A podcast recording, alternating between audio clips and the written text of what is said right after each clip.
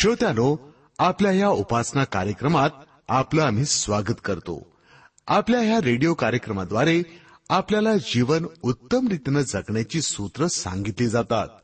संसाराचा हा भवसागर पार करायचा असेल तर आपल्याला आध्यात्मिक गोष्टींकडे लक्ष लावावंच लागेल. या जगात राहून जर नश्वर जगिक गोष्टींच्या मागे आम्ही लागलो ना तर हा भवसागर पार होणार नाही मनाची सुंदरता पावित्र्य नष्ट करतात या भौतिक गोष्टी.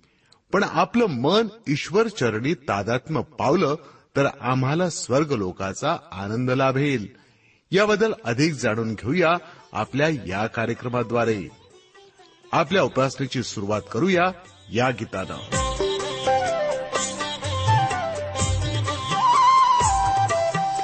तव सहवास घडा प्रभुरे क्षणभर विरह न सावा तव सहवास घला प्रभुरे क्षणभर विरह न सावा तव सहवास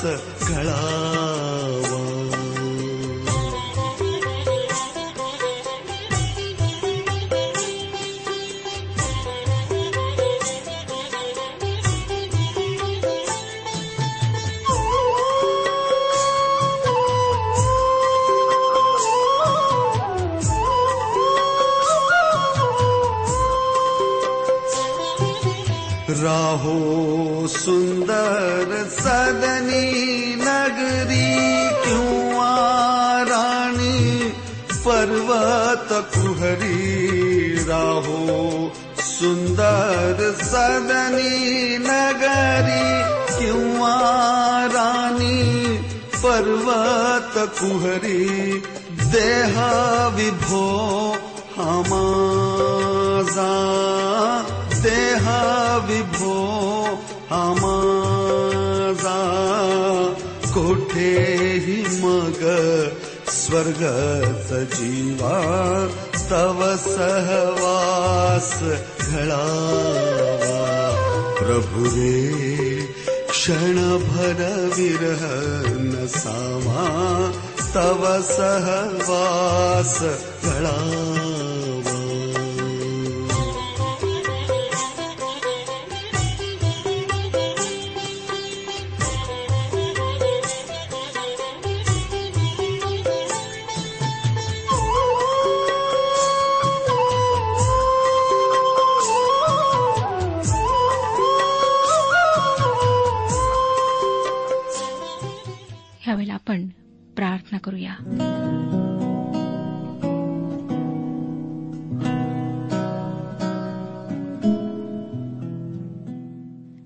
हे आमच्या सर्व समर्थ जिवंत परमेश्वर पित्या तुझ्याच महान कृपेने आम्हाला ही वेळ लाभलेली आहे.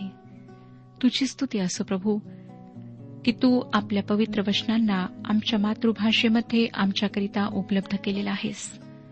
त्या सर्व लोकांकरिता आम्ही आभारी आहोत ज्यांनी आमच्या मातृभाषेमध्ये तुझं वचन भाषांतरित केलेलं आहे.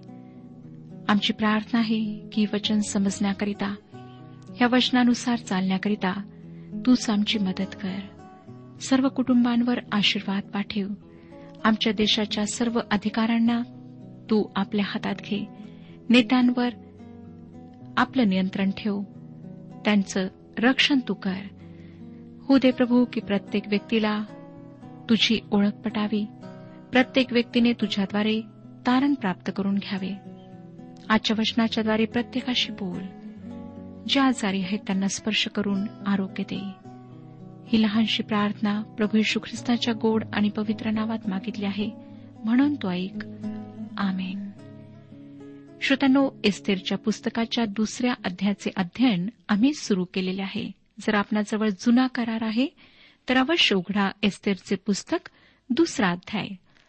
आम्ही पाहिलं होतं श्रोत्यानो की कशा प्रकारे एस्तेर राजमहालात गेलेली आहे आणि सौंदर्य स्पर्धेकरिता तिची तयारी करण्यात आलेली आहे. जर ती ह्या स्पर्धेत विजयी ठरली नाही तर ती पर्शियाच्या राजाची एक उपपत्नी बनून राहिली असती व एका यहुदी तरुणीसाठी ही एक अत्यंत लज्जास्पद गोष्ट होती. आणि ह्याच कारणामुळे ह्याच विचारांमुळे मर्देखय फार अस्वस्थ होता काळजीत पडलेला होता. आपण देवाच्या इच्छेबाहेर आहोत हे त्याला माहीत होते व ज्या मुलीचे आपण पालनपोषण केले ती ही तरुणी किती जिकरीच्या परिस्थितीत सापडली आहे हे त्याला माहीत होते. परंतु श्रोतांनो या सर्व परिस्थितीवर परमेश्वर मात करणार होता. मर्दखय आपल्या देवाला जाणत नव्हता. आज होऊ शकतं की आपणापैकी अनेक जण खऱ्या व जिवंत देवाला जाणत नसतील. किंवा त्याच्याकडे आल्यावरही त्याच्याकडे फिरून आपण पाठ फिरवली असेल. देवाच्या इच्छेने चालण्याऐवजी त्याच्या इच्छेविरुद्ध आपण चालत असाल. त्यामुळे सर्व चिंता काळजा व दुःख तुमच्या पदरात आले असेल. आज परमेश्वर तुम्हाला तुमच्या नावाने हाक मारित आहे. तो ख्रिस्ताद्वारे तुम्हाला आशीर्वाद द्यायला तयार आहे. तुमच्या चुकीमुळे तुमच्या जीवनाची घडी जी विस्कळीत झाली आहे ती नीट बसविण्यासाठी तो उत्सुक आहे. जे आपण पापाच्या खाईत पडला आहात त्या तुम्हाला तो वरती आपल्याजवळ उचलून घेऊ इच्छित आहे. खऱ्या व जिवंत देवाविरुद्ध आपले मन कठीण करू नका. तसे केल्याने त्याच्या विसाव्यात आपण कधीही येऊ शकणार नाही. श्रोत्यानो कोणी म्हणते की जीवन जुगाराप्रमाणे आहे विवाह जुगाराप्रमाणे आहे. तुमचे भाग्य असेल तर तुम्हाला त्यात भरपूर सुख मिळेल शांती मिळेल. आणि तुम्ही दुर्दैवी असाल तर तुमच्या हाती दुःख व निराशा यांच्याशिवाय काहीच लागणार नाही. आणि तुमच्या दैवाच्या सोंगट्या कशा पडतील याची तुम्हाला खात्री नाही. अशा प्रकारची अनिश्चितता किती जीवघेणी असते याची मी कल्पना करू शकते. यामुळे अनेकांना निद्रानाशाचा त्रास होतो हे देखील मला चांगले माहीत आहे. स्वतःच्या बुद्धीने खेळलेला जीवनाचा डाव मी जिंकेन की नाही आणि मी त्यात हरलो तर मी उद्ध्वस्तच होईन हे विचार मनाला कुरतुडून खाणारे आहेत. मला वाटतं की एस्तेर व मर्दखय यांच्यासमोर असाच संभ्रम उभा राहिला असेल. अशीच अनिश्चिततेची असुरक्षिततेची भावना त्यांचे मन कुरतडत असेल. आणि आता परीक्षेची जीवनाच्या निकालाची वेळ येऊन ठेपली होती. आपण पंधरावं वचन वाचूया दुसरा अध्याय. पंधरावं वचन सांगतं मर्दखयाचा चुलता अबिहैल याची कन्या एस्तेर जिला मर्दखयाने मुलगी म्हणून पाळले होते. तिची राजापाशी जाण्याची पाळी आली तेव्हा स्त्रियांचा रक्षक राजाचा खोजा हेगे याने जे तिला देण्याचे ठरविले होते त्याहून अधिक काही तिने मागितले नाही. ज्याने ज्याने एस्तेरला पाहिले त्या सर्वांची तिचवर कृपादृष्टी झाली. या वचनावरून आम्हाला स्पष्ट दिसतं की एस्तेरने हेगेकडून कोणत्याही गोष्टी घेतल्या नाहीत. आपले सौंदर्य खुलविण्यासाठी तिला कृत्रिम प्रसाधनांची गरज नव्हती. ती मुळातच सुंदर होती. ज्यांनी तिला पाहिले त्यांनी तिच्या सौंदर्याची पावती तिला दिली असणार. सर्वांची तिच्यावर कृपादृष्टी झाली. श्रोतानु या सर्व बाबतीत देवाचा हात अदृश्यपणे कार्य करीत होता. परमेश्वर इस्तेरला राजाच्या राजस्थानाजवळ त्याची महाराणी म्हणून बसविणार होता. आणि जर तसे झाले नाही तर संपूर्ण इस्रायल राष्ट्र पृथ्वीच्या पाठीवरून नष्ट होणार होते. आणि तसे जर झाले तर देवाने स्वतःचा शब्द मोडला असा त्याचा अर्थ झाला असता. परमेश्वर कधीही स्वतःच्या शब्दापलीकडे जात नाही. तो आपली अभिवशने पूर्ण केल्याशिवाय राहत नाही. पवित्र शास्त्र आम्हाला सांगते की आकाश व पृथ्वी नाही तशी होतील परंतु परमेश्वराचे वचन नाहीसे होणार नाही. जसा पाऊस जमिनीला हिरवीगार केल्याशिवाय राहत नाही तसे देवाचे वचन पूर्णत्वास गेल्याशिवाय राहत नाही. देव आपल्या वचनाचे उल्लंघन कधीच करीत नाही. व जर केले तर तो खरा देव कसा होईल? सोळा आणि सतरा वचने पहा काय सांगतात दुसरा अध्याय सोळा आणि सतरावे वचन. ही एस्तेर ऐश्वरोष राजाच्या कारकिर्दीच्या सातव्या वर्षी दहाव्या महिन्यात म्हणजे तेबेत महिन्यात राजमंदिरी राजाकडे आली. राजाने इस्तेरवर इतर सर्व स्त्रियांहून अधिक प्रीती केली. आणि वरकड सर्व कुमारींपेक्षा तिजवर त्याचा अनुग्रह व कृपादृष्टी विशेष झाली. त्याने तिच्या मस्तकी राजमुकुट घातला व वस्तीच्या जागी तिला राणी केले. जेव्हा राजाने इस्तेरला पाहिले तेव्हा त्याला राणीच्या पदासाठी आणखी कोणा तरुणीला शोधावे लागले नाही. त्याच्या दृष्टीने सौंदर्य स्पर्धा संपली होती. वस्ती राणीची जागा घेण्यासाठी त्याला सुयोग्य तरुणी सापडली व त्याने एस्तेरला आपली राणी बनवले. या सौंदर्य स्पर्धेची विजेती ती कशी बनली? तिचे विजेतेपद एक अपघात होता की एक योगायोग होता? मला नाही तसे वाटत. तिची निवड सर्वशक्तिमान देवाच्या इच्छेनुसार होती. पुढच्या अध्यात आपल्याला पाहायला मिळते की आपल्या लोकांच्या रक्षणासाठी आधीच तयारी करून ठेवणे आवश्यक होते आणि देवाने ही तयारी एस्तेरला राणी बनवून केली. यासाठी श्रोत्यानो आमचा परिचय या मूर्तीपूजक राजवाड्याशी त्या मोठ्या मेजवानीशी व त्या दरम्यानच्या दारूबाजीशी करून देण्यात आला. मानव व सैतान यांच्या योजना परमेश्वर कसा रद्द करीत आहे हे आम्ही पहावे अशी परमेश्वराची इच्छा आहे. ही गोष्ट देवाच्या लोकांसाठी आज खरोखर सांत्वन देणारी धीर देणारी आहे.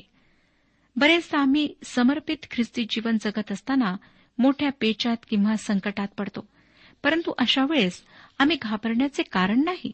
कारण परमेश्वर सैतानाच्या व दुष्टांच्या आमच्या जीवनाविषयीच्या दुष्ट योजना रद्द करतो. स्तोत्रकर्ता स्तोत्रसहिता सेहेचाळीस अध्याय एक ते तीन वचनांमध्ये लिहितो देव आमचा आश्रय व आमचे सामर्थ्य आहे. तो संकट समय सहाय्य करण्यास सदा सिद्ध असतो. यास तो पृथ्वी उलथी पालथी झाली. पर्वत कोसळून सागरतळी बुडाले. त्याच्या लाटा गरजून उसळल्या. त्यांच्या उंचबळण्याने पर्वत हल्ले. तरी आम्ही भिणार नाही. परमेश्वर आदी व अंत आहे. तो प्रारंभ व शेवट आहे. त्यामुळे आमचे जीवन त्याच्यासमोर जसेच्या तसे आहे. आमचा भूतकाळ काय होता? आमची वर्तमानातली स्थिती कशी आहे? व आमची भविष्यातली स्थिती काय असेल? या सर्व गोष्टी त्याला माहीत आहेत. व तो आपल्या लेकरांवर प्रीती करतो म्हणून तो आमच्या जीवनातल्या सैतानाच्या व दुष्टांच्या योजना रद्द करतो. श्रोतानो हे धीर देणारे आध्यात्मिक सत्य आम्हाला या पुस्तकात शिकायला मिळते. या वचनाद्वारे आम्हाला सांगण्यात येते की राजाने एस्तेरवर प्रीती केली. या गोष्टीचा मला फारसा आनंद वाटत नाही किंवा त्याविषयी फारशी उत्सुकताही वाटत नाही. त्याऐवजी रूथ व बवाज यांची गोष्ट मला अधिक रोमांचकारी व मधुर अशी प्रेमकथा वाटते. ही कथा ख्रिस्ताच्या मंडळीवरच्या प्रीतीचे प्रतीक आहे. परंतु अशा प्रकारचे निखालस निर्वाज्य प्रेम ऐश्वरोष राजाच्या बाबतीत आढळत नाही? त्याला एस्तेरविषयी तसे उदात्त प्रेम नक्कीच वाटले नाही. तो एक वृद्ध मूर्तीपूजक राजा होता. तो एक निराश झालेला राजा होता आणि त्या वृद्ध राजाने एका सुकुमार तरुणीशी विवाह केला होता.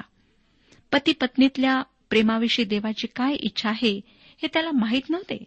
या राजाचे प्रेम ख्रिस्त प्रीतीसारखे उदात्त अजिबात नव्हते.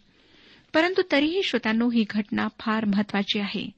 या बंदिवासातल्या तरुणीला त्या काळातल्या सर्वात मोठ्या साम्राज्याचे सम्राज्ञी पद अचानक मिळावे हा एक रोमहर्षक अनुभव होता. ही एक फार आश्चर्याची आणि आनंदाची गोष्ट होती. या काळात सेमेटिक वंश म्हणजे नोहाचा मुलगा शेम ह्याचे वंशज असलेल्यांचा फार द्वेष केला जात असे व या द्वेषाच्या प्रचंड लाटेने हे इस्रायल लोक पृथ्वीच्या पाठीवरून अगदीच नष्ट झाले असते व इस्रायलाविषयी देवाची योजना संपूर्णपणे उधळल्या गेली असती. परंतु आता एस्तेर राजाच्या सन्निध अशा वेळेस पोहोचली की धोक्याची वेळ येताच तिला आपल्या राणीपदाचा उपयोग करता यावा. देवानेच एस्तेरला अशा पदावर आणले. पुढे आपण वाचूया अठरावं वचन. मग राजाने सर्व सरदार व सेवक यास एस्तेरच्या निमित्ताने मोठी मेजवानी दिली. प्रांतोप्रांतीच्या लोकांचे कर माफ केले आणि आपल्या औदर्या शोभणारी इनामे दिली. तुम्हाला आठवतच असेल की या पुस्तकाची सुरुवात मेजवानीने झाली व आताही एक मेजवानी एस्तेरची मेजवानी आयोजित करण्यात आली आहे.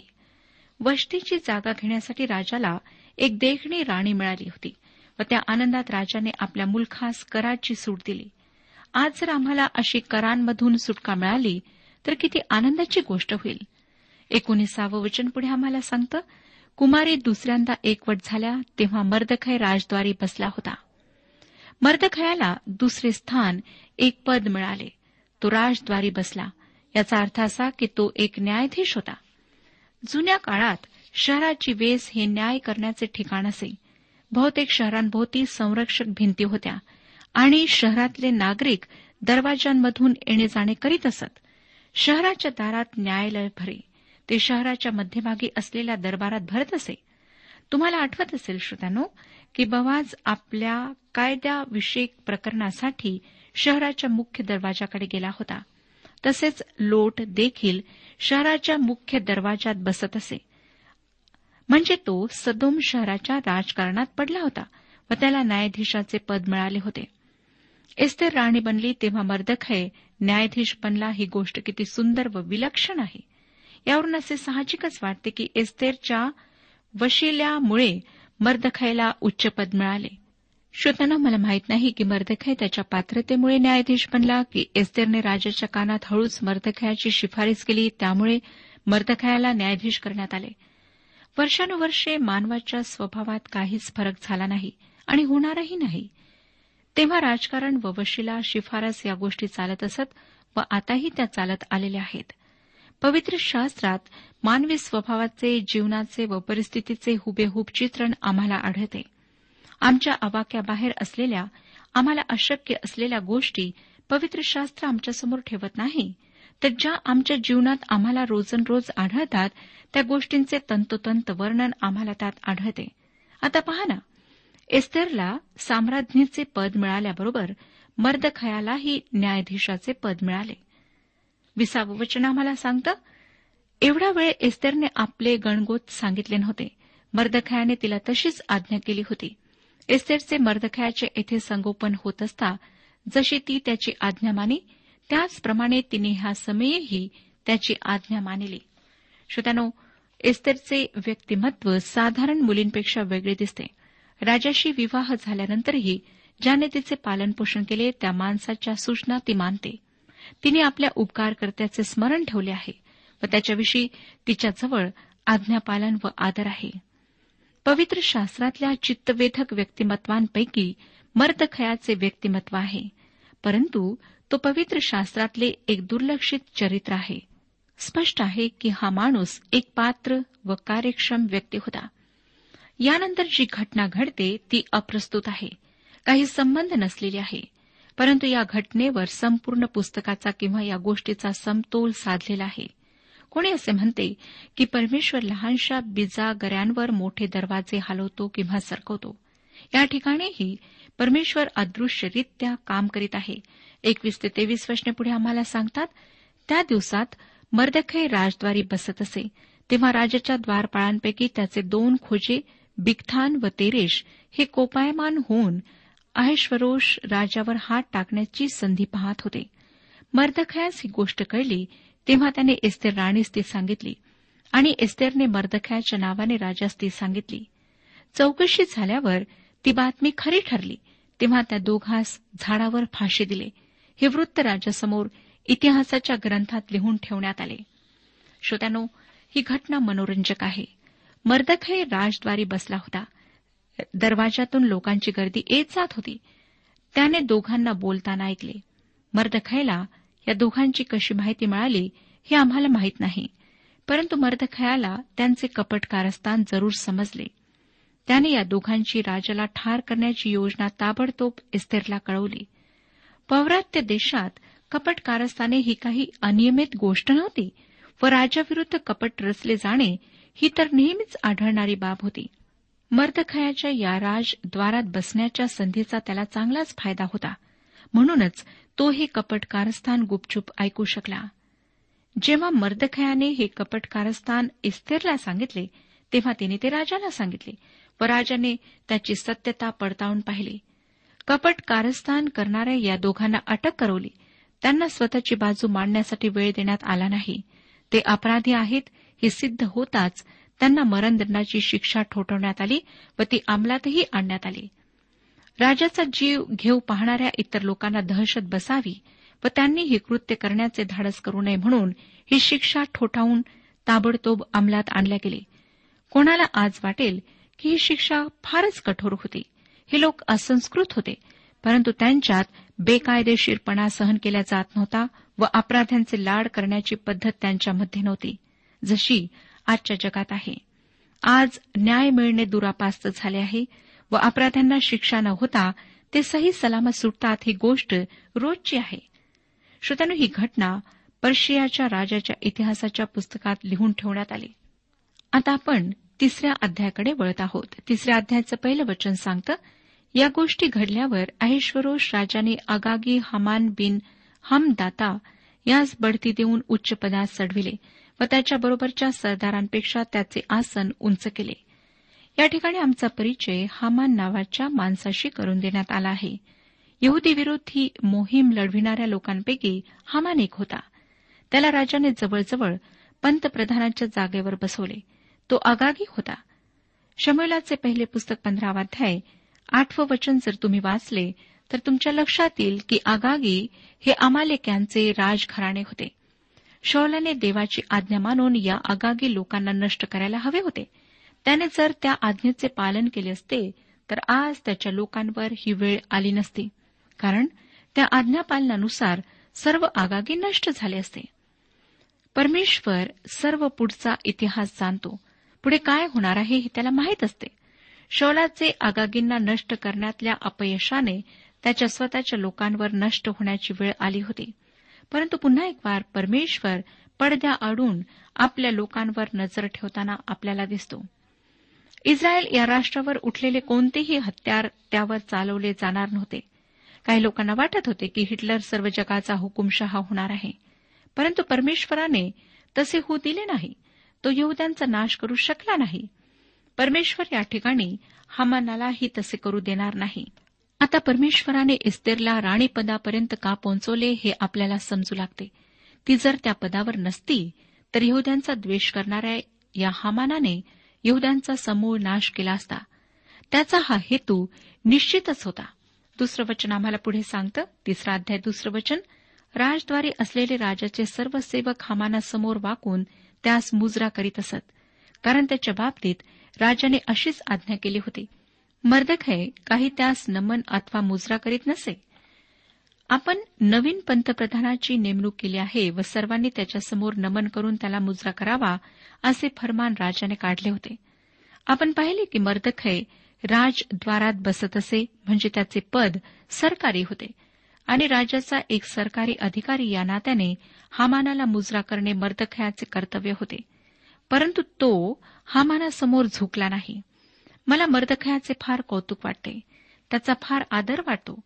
मला वाटते राजदरबारातले सर्व कणा नसलेले लोक हमानासमोर झुकले असतील. त्यांनी त्याला लवून नमन केले असेल परंतु मर्दखयाने तसे केले नाही. आता मला मर्दखयाच्या जीवनात परमेश्वराचा हात दिसू लागलेला आहे. परंतु आपण म्हणाल पण तो तर देवाच्या इच्छेबाहेर होता. मग अशा परिस्थितीत परमेश्वर त्याच्या जीवनात कसे कार्य करू शकतो? श्रोत्यानो मर्दखयाने आपल्या मायदेशी परत जायला हवे होते परंतु तो गेला नाही. त्याची जागा तेथे होती. तो देवाच्या इच्छेबाहेर होता हे स्पष्ट आहे. परंतु ही गोष्ट जरी खरी असली तरी मर्दखय देवाला ओळखत होता. जरी या पुस्तकात तो कोठेही देवाची याचना करताना आढळत नाही तरी तो देवाला ओळखणारा होता.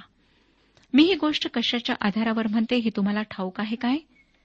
देवाचे नियम यहद्यांसाठी अगदी स्पष्ट होते. देवा व्यतिरिक्त कोणासमोर झुकायचे नाही अशी स्पष्ट आज्ञा त्यांना होती. कोणतीही प्रतिमा करणे किंवा कोणत्याही प्रतिमेसमोर झुकणे याची त्यांना मनाई होती. म्हणून जेव्हा हमानाला बढती मिळाली तेव्हा राजाच्या फरमानाप्रमाणे सरकारी नोकरीतला प्रत्येक जण त्याच्यासमोर झुकला. त्याने हमानाला नमन केले.